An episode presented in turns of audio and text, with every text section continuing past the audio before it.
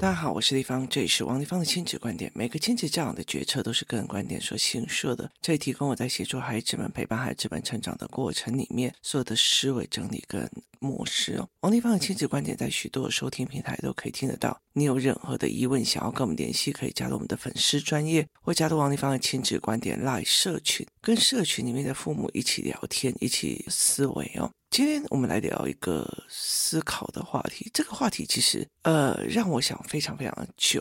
那我第一次意识到，呃，我有几个很有钱的朋友，那是我一个到现在都还非常非常好的闺蜜哦。那他们家呢，呃，我认识他的时候，他也跟我们一起玩，我干嘛？可是我不知道他们家多有钱。那我以前不会有那种。概念说家里有电梯是怎样，电梯要多少钱，就是不会有那种物价的思维，大家就玩在一起哦。可是我后来有一次哦，去就是被我妈妈骂说，你交的都是有钱人，然后我就说，有吗？当然有一些比较没有钱的没有出去玩的哦，就是我们也不会讲啊，就是只是刚刚好那几个孩子。那包括我们那时候读私立的五专哦，所以其实我们学校里面私立的商专学校里面，我的同学们有很多真的经济状况还不错，因为他们几乎都是为了想要让儿子回来接那种工厂啊，然后家里的事业啊。他不希望你读太多，他不希望你不接地气哦，然后一天到晚又拿一些气管理论来压他们。他希望你问蹲下来去看很多事情。后来我到毕业以后，我才知道，有很多男生他的爸爸妈妈是在家里教，就是教人情世故，教很多的事情，然后教运作，教财务，教很多的。然后说你考得再好也是工作，那你还不如就是做生意把它做起来。所以他们在家里教，然后那时候。有一些人就跟他讲说，那你你就去去商专找一个女生哦，就是会记账啊，会干嘛，有商业逻辑的女生回来哦。那时候我就觉得，为什么班上男生都在谈恋爱呀？就叫我觉得非常有趣哦。那我认识一个有钱的人的时候，后来我其实我们在毕业的过程里面呢，我们快要毕业的时候，我们老师就一直觉得说，我们就是应该要去所有的人家里面都走走。所以那段时间呢，我记得我在专科后面后期的时候，我们常常每一个礼拜六日，那几乎就是我们现在是走彰化线，就就把彰化的这群同学们哦，家里走一走啊，这样子哦。然后呢，下一次又走南投线哦，就走南投啊，走走民间呐那个地方去。那接下来又走丰原三七线哦，然后接下来就走海线，就是。我们分了好几个礼拜，把各个同学们的路线就走了。所以其实我们那时候的学校是在台中，可是问题在于是我们的同学来自，就是有的在丰原，有的台中市，然后有的是哪里哦？那那个时候我就印象非常深刻哦，就是你忽然去看到的不同的领领域的人，包括说，诶这个人原来他家里是这样子的领域的哦，他们家是茶叶工厂哦，所以他们家是在种植冠军茶的哦。那那有些人是在做的是整个养鸡场，然后有些就是他有很多很多就是整片的大的葡萄园啊或干嘛。那我们去的非常非常多的一个地方哦。那我有一个印象，包括嗯我自己的最好的闺蜜，他们家真的就是蛮好的。可是那个时候，其实让我印象很深刻的是，他们家的爸爸妈妈都。很朴实，然后笑脸迎人，就是他们都很朴实，笑脸迎人哦。然后呢，他们很在意人情世故，就是会照顾到很多的事情，然后很喜欢跟人家结缘，结个缘这样子哦。我记得有一次，他们就跟我讲说，呃，去彰化去哪里，尤其是彰化那一条线哦，就彰化有很多隐形富豪这样子哦。那所以，其实我们就印象很深刻，他们对人的态度或干嘛。那后来，其实我到了院内进立法院的时候，后来我接触比较多企业界的人，尤其是企业界的老板，那你就会常常在他们在看事情的角度里面，你看到的是人的优点面，就是。哎，现在这件事情哦，你要不要找一下陈律师？陈律师海商法这里非常的强，你询问他一下哦，他海商很厉害哦。我记得他前阵子才跟美国的哪一家东西开过了一个会哦。所以，其实，在这一些人的人脉里面，专业，还有思维，还有他们会称赞人是很重要的。他们会去看到人的优点，他会去看到人的好处，他会看到啊，那个做的思维哈，我想下贼，就是做这一个法律思维的人，他在商业的思维没有那么的好哦，或者是说啊，那个你都是做老书诶，然后，所以我们这个商人跟他讲，他有点会理解不了，他会觉得说，呃，你的领域有时候可能会不了解我的领域，所以就是大家互相算了哦，就是互相算。那我那时候我印象最深刻，我认识一个阿嬷。那个阿嬷哦，真的是让我觉得哦，真的是看到她的脸，你就觉得是那种日本那种有钱人太太那种笑到整个脸眼睛都眯起来了。那后来其实我爸在跟跟我讲，或者是很多人在跟我讲说，哦，他真的是生意是一把手的哦，跟人都是笑脸，然后跟人都是说这个人的哪一个部分很厉害，我我都请他做，所以你要去送礼。那我为什么会忽然谈到这件事情？是因为在工作室里面的妈妈，我们就会忽然讲到一件事情。其实有人会专门只看缺点，而且缺点就放大。那个人怎么可以怎样怎样怎样，然后就放大缺点呢？而那个人怎么可以怎样怎样怎样，那就放大缺点。我有一段时间也是会这样子哦。那后来我会觉得说，哎，不对，那是行为跟思维模式、人生经验、行为模式的不一样嘛。或许是我王丽芳放在他的那个成长过程里面，我也会变成这样哦。那种时候我们会在讲说，家里面一向都是就是短期利益的，就是例如说我在摆一个摊位，然后做一件事情。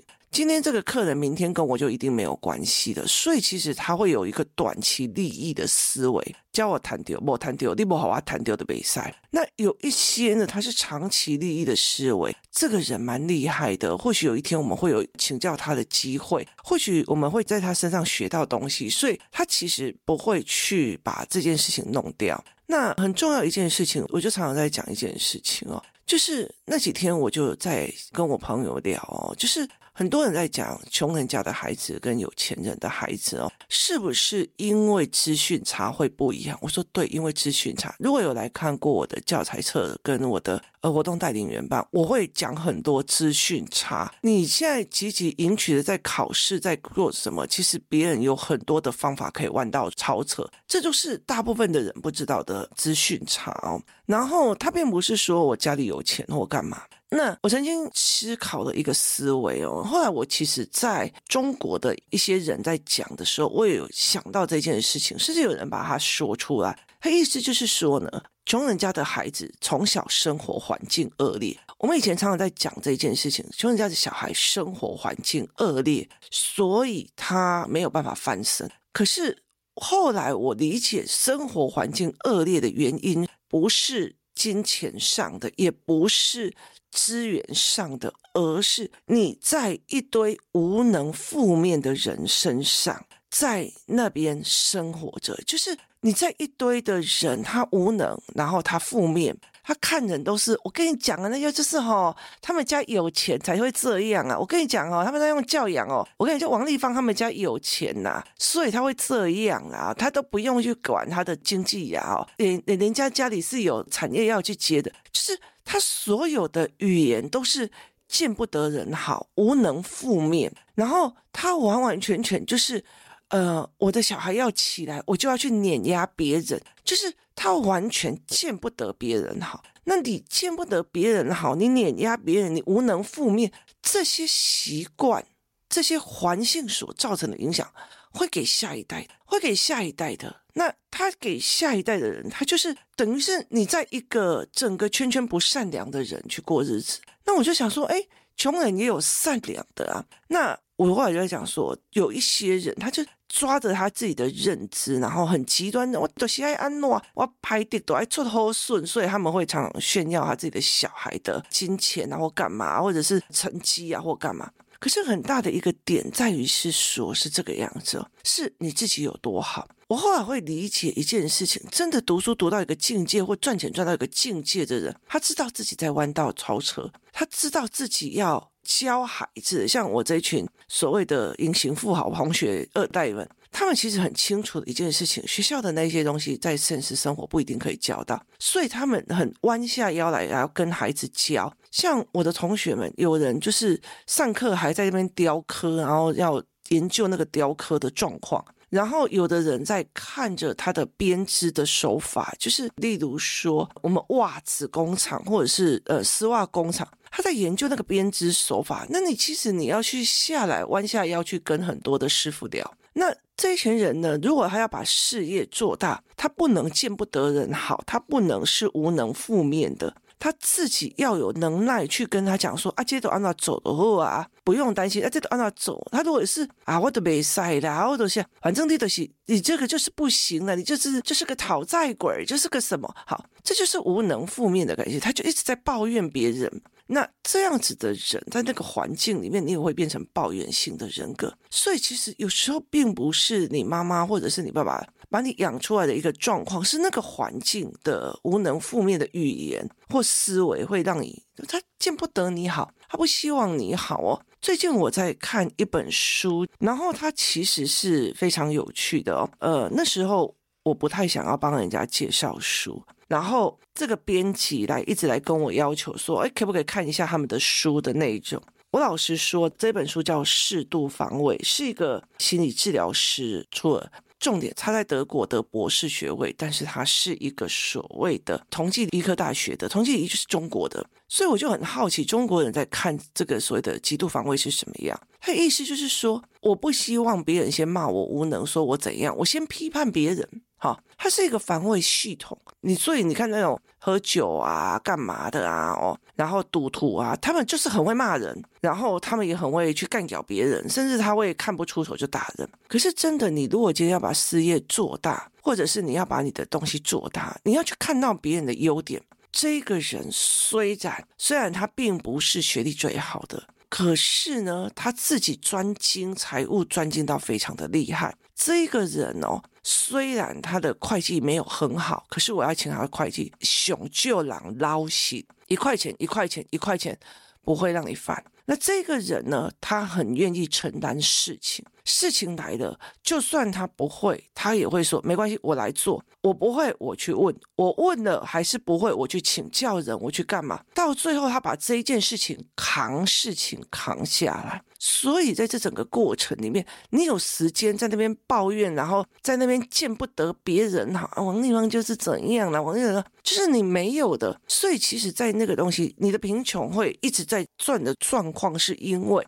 就算你真的把小孩子养到哦，真的是很好的学校啊，或者是很好的干嘛，可是到最后他会觉得都是谁害的，都是谁怎么样，都是怎么样，他们没有办法欣赏我这个资优生，他们人生还是会进入到一个追钱的状况，它并不是一个共好，然后大家一起赚的一个思维。所以我后来就会觉得说，当你在那个恶劣的环境里面，它并不是贫穷遗传，是因为环境的负能量遗传哦。那你如果摆脱不了，然后你就会被很多的那种那种很坏的负面的环境去抹杀了。所以其实我有遇到一些人，他永远都在用短力。王立芳，你现在要不要给我什么资源？王立芳，你要怎么给我资源？他永远都不觉得，那你付出什么成本？就是你付出了什么成本？你付出了多少成本？你有多少的能耐值得？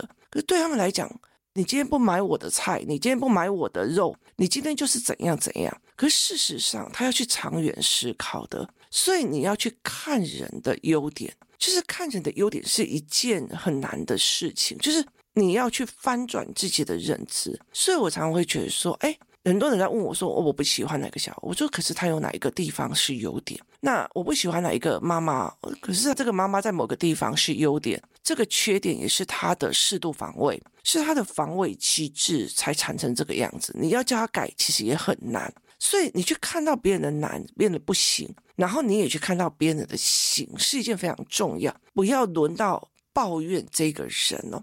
所以，其实，在工作室里面，很多人就讲：“哦，那个妈妈怎么这个样子？”我说：“她有她的优点，然后这个会怎样怎样。”可是你会了解一件：远离负能量，人生会很漂亮。好，就是你很清楚的，他见不得别人好，他要碾压别人，他会觉得优等才是最好的，他不会有一种合作的概念。就是例如说，哈，例如说我今天我觉得我儿子他的成绩不好，可是人家很多的事情他是一直往前的，他是一直犯错修正，然后会丢，然后后来到最后他的情绪不惹人，就是不惹人麻烦，他不会因为天气热开始丢，他不会因为考不好去骂别人，他不会也会考好去羞辱别人，所以就诶，在性格上或者是遇到事情就很想学往前冲，有时候遇到事情就很积极。这个点也是他要学的。那我会跟他讲，哦，某个小孩常常很忧郁，可是他有一些思维，他沉静下来的有一些思维，他的延伸性很长的，他不是短期的。他他忧郁就是想太多，想太多，你就把想太多的东西变成了文本或者是科学的延伸思考性，所以他有这个优点的。不要一直在想，哎呀，这些塞宾，这些两个鞋的，哎的西列宾，就那你也可以去跟孩子讲啊，你看原来他就是这个塞宾，所以他导致他有很多的机会变，看到他就一副啊、哦，我不想跟他讲话，他少了很多的机会。所以在人的身上去看人，有时候你要去看的一个点是看他优点。所以其实后来我在跟嗯我的朋友们来讲说，我自己就很清楚哦，我爸爸在看人都是看优点，哎，人嘛就辛苦哎，哎，人嘛先爱安诺。啊，我这个老板很好，有时候我都觉得你是不是被人家骗？但是你还跟人家讲好。可是我爸是风里来雨里来去的人，所以我就一直在想他这一点。可是我在这种所谓的贫穷家的孩子的思维里面，我看见了我妈妈。我妈妈见不得别人好。我我那时候哈，如果你们可以的话，你们去找出适当防卫的这一本书，然后你再去看这一本书，然后它里面有讲到。妈妈会不会恨小孩？那我后来其实用这个角度在思维的时候，我就在讲一件事情。对，会，就是我妈妈会不会恨我？会，我很喜欢到处往外跑。对啊，王力宏的是调啦，戏给爱造。那他自己没有能力往外，他会用那种负面的能量，然后看不得你好的能量去说去做。所以他会有这种很多的负面的能量。那父母越片面，他就越极端，因为他人生的过程是错误的，所以他没有能力，他没有那个眼光。可是他又喜欢那个虚荣，还有无极量的虚荣，无极量的炫耀。所以就会变成他是一个价值导向，温家得一名嘞，温相得一名嘞。这样，我跟你说，真的有钱人，他们真的不会去炫耀他自己的小孩几分，因为他们很清楚的知道那个东西在实际上是用不到。他在教的东西是你没有办法想象的。这是我在我同学身上一个一个被这些所谓企业家的爸爸打脸而练出来而看到的东西。所以其实我们都很谦卑的去学这些东西。那我就觉得说，对我来讲，学校只是一个知识点提取的一个方法。可是私底下你该学什么是比学校的还要重要哦。那在很多的概念里面哦，很多人那时候就问我说：“你为什么不会想要炫耀小孩的成绩或干嘛或做什么事？”我就跟他讲，因为这样我会让他变成价值导向。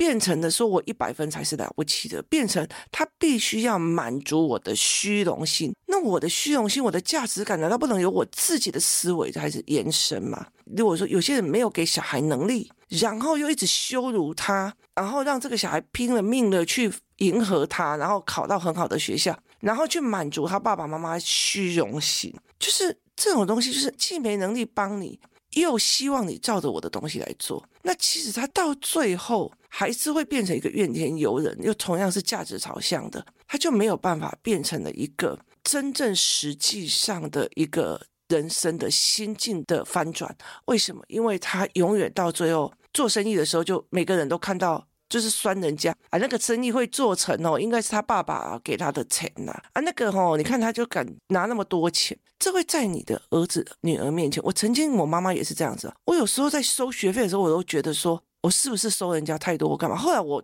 贬除的这个想法是在于是，我告诉你，孩子所有的状况我都可以用。我的论点，我的东西是我自己研发出来的，你宝贝的地方没有。要不然你做错了决策以后，你负担的钱会比我更多。就好像我去看 MJ 的财报课，我很清楚的一件事情，我看不懂财报，我就一直被骗。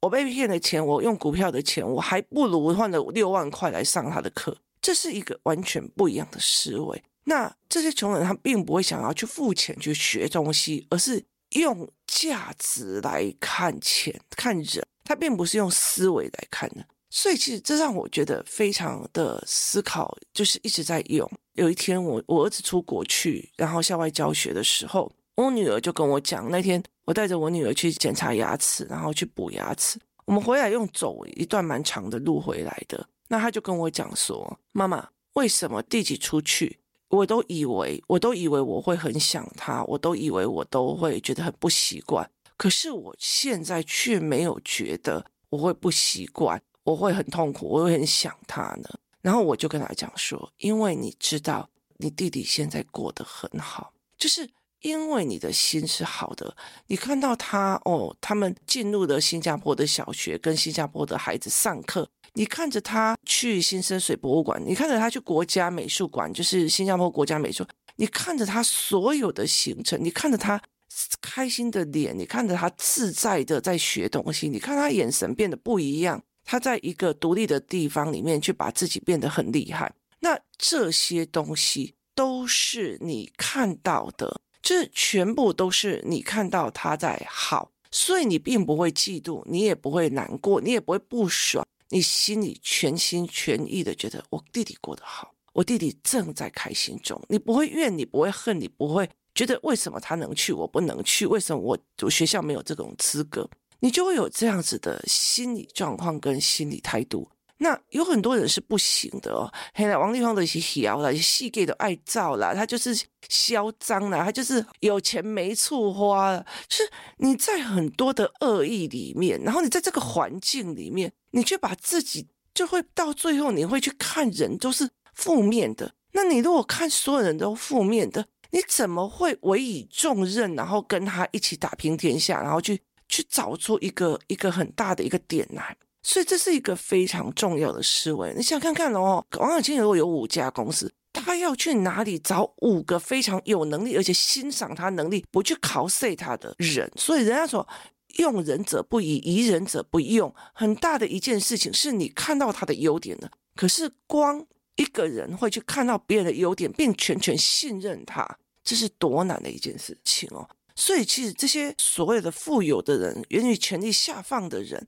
这些在看人的人，因为他要一起运作，一起往前。他在看人，他会看优点，他会看长项，他会看能力，他会去称赞别人。他们会去称赞别人，他们会去怎样？他不会去把别人的一个小错误放大，他也会觉得哎，两天的醒。啊，这个人就是他做不到，你不要要求他，你不要用你的标准去要求他，在他的成长范围里面，他只能做这样的思维模式，他做不到。如果有一天他要跨过那个阶层，人要从一个的去磨灭自己的东西，然后去跨越那个阶层去弄，那是一件非常非常痛苦的一件事情。我熬过好几次。那种那种，你就会觉得自己你会熬不过，所以我常会在工作室里面这样说：这个人正在熬他的撞墙期，这个人正在熬他的撞墙期，大家先不要去跟他讲什么话，让他熬过了，熬不过离开的就算了，熬过了他就海阔天空，再一层往上上去。所以我们其实在讲一件事情是，在这个所谓的穷孩子跟富孩子的一个概念里面，很大的一件事情在于是说。你对人的善意是非常非常的重要的。穷孩子他不是能源的问题，他不是能力的问题，他不是资源的问题，很大的部分是在整个环境里面给他的坏意跟恶意跟考碎的那个样子哦。所以其实有很多那种就是就是阿嬷把小孩弄大，然后还很有长进的很大一件事情。阿嬷在对孩子，阿嬷在对孙子。都是比较多好话，阿嬷在对儿子不一定就是比较好的好话，这也是最近我一直在想的这个思考。就是把我所有这些啊，这很不好意思，我所有的朋友、好朋友，每一个人都会被我拉出来想一下、想一下。然后我非常感谢我那一段时间的老师们，他们让我们，他们强迫我们每一个礼拜六、每一个礼拜日都要去一间一间的去看别人的家。那那个时候，我真的是长得非常非常大的见识。我从一个公务人员的家庭去看到别人的厂，去看到人家满坑满谷的氧气厂，去看到很多很多的状况，去看到他们在对人处事的样貌。然后我今天才有办法去做两个对照组，去理解了。哦，原来所谓的环境的恶劣是永远在一个无能负面的人，他不想长进，他一直在抱怨人，抱怨谁，在哀嚎自己可怜，在哀嚎什么公公怎么对他，婆婆怎么对他，谁怎么办？他在那种无能负面的人，见不到别人好的啊。对了，王丽芳的孩子就是怎样了，他就是他爸爸。爸是怎样啊，然后不希望你过得好的人，在那边考试的人，这些人的语言跟情境下长大的，他们也不会相信人，也不会是善良的人，他们到最后，他们也不可能去达到一个共好、共成、共往前的状况，这才是真正可怕的负面环境。今天谢谢大家收听，我们明天见。